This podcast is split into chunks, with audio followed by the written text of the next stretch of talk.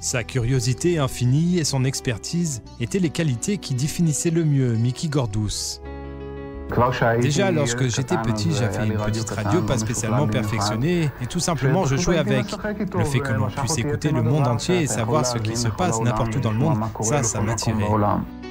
Celui qui passait de nombreuses heures dans sa station d'interception installée dans son appartement et qui n'est pas sorti pendant des années des frontières du pays à cause de problèmes de santé, a su communiquer avec le monde par d'autres moyens.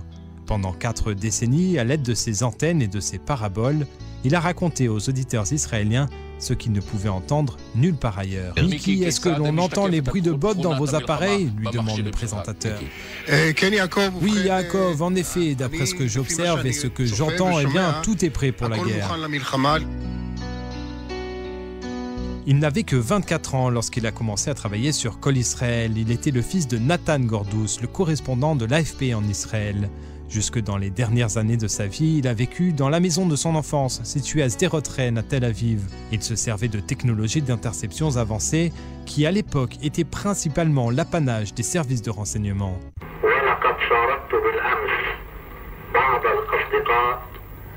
Il faut souligner que les propos de Rachid Karamé ainsi qu'ils ont été rapportés par la radio israélienne sont des mensonges complets. Je suis un patriote israélien, disait Mickey Gordous, qui n'hésitait pas à aider les services de sécurité et qui a obtenu des informations vitales, même si celles-ci devaient être censurées. Pendant la guerre de Yom Kippour, il suivait les diffusions de la télévision égyptienne et a communiqué des informations diffusées là-bas selon laquelle des pilotes israéliens s'étaient éjectés de leurs avions sur le territoire égyptien. Les images de cette diffusion ont apporté les preuves que ces pilotes que l'on pensait morts ou disparus avaient en fait été faits otages. En 1967, Mickey Cordus a révélé le détournement de l'avion Air France depuis l'espace aérien grec, ce qui finalement a mené à l'opération appelée le raid d'Antébé. Et là encore, c'est lui aussi qui a informé les auditeurs du déroulement de l'opération. קרב שלווה במטחי אש עזים השתולל בנמל התעופה של אנטבה כשחיילי הקומנדו פרצו לתוכו בשעה 11:30 הלילה. שישה מטוסי מיג אוגנדים הושמדו בידי חיילי צה"ל בחלקו הצבאי של נמל התעופה באנטבה.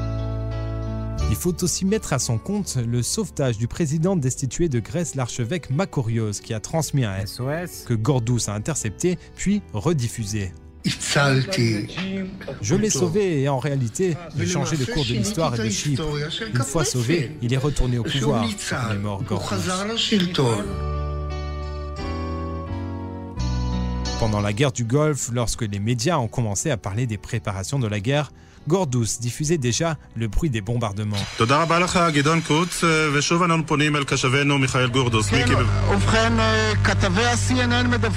Oui, les reporters de CNN parlent de flammes énormes dans le ciel de Bagdad. Ils se tiennent aux fenêtres de l'hôtel et aperçoivent des traces dans le ciel.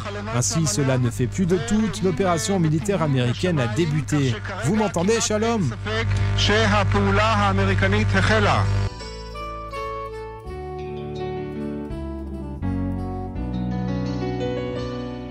Et même quand il s'est fait dépasser par la technologie, il est resté déterminé de continuer à nous faire parvenir les informations. Pas un développement, qu'il ne soit mondial ou régional, sans que nous ne le raconte la voix posée de Mickey Gordous. Attendez, Mickey, les deux tours jumelles se sont effondrées Oui, cela se passe sous nos yeux à l'instant même. La deuxième tour vient de tomber. La deuxième tour vient de s'effondrer Ces dernières années furent compliquées pour lui et Gourdous prit sa retraite. Mick Gourdous est décédé loin du microphone qu'il a tant aimé. La fin de cette voix israélienne, la fin de Col Israël.